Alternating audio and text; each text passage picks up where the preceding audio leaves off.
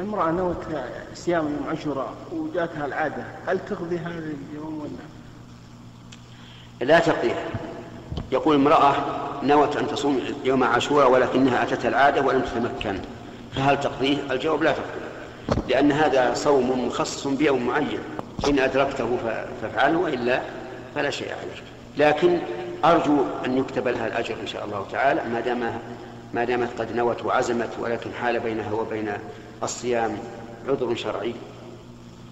نعم.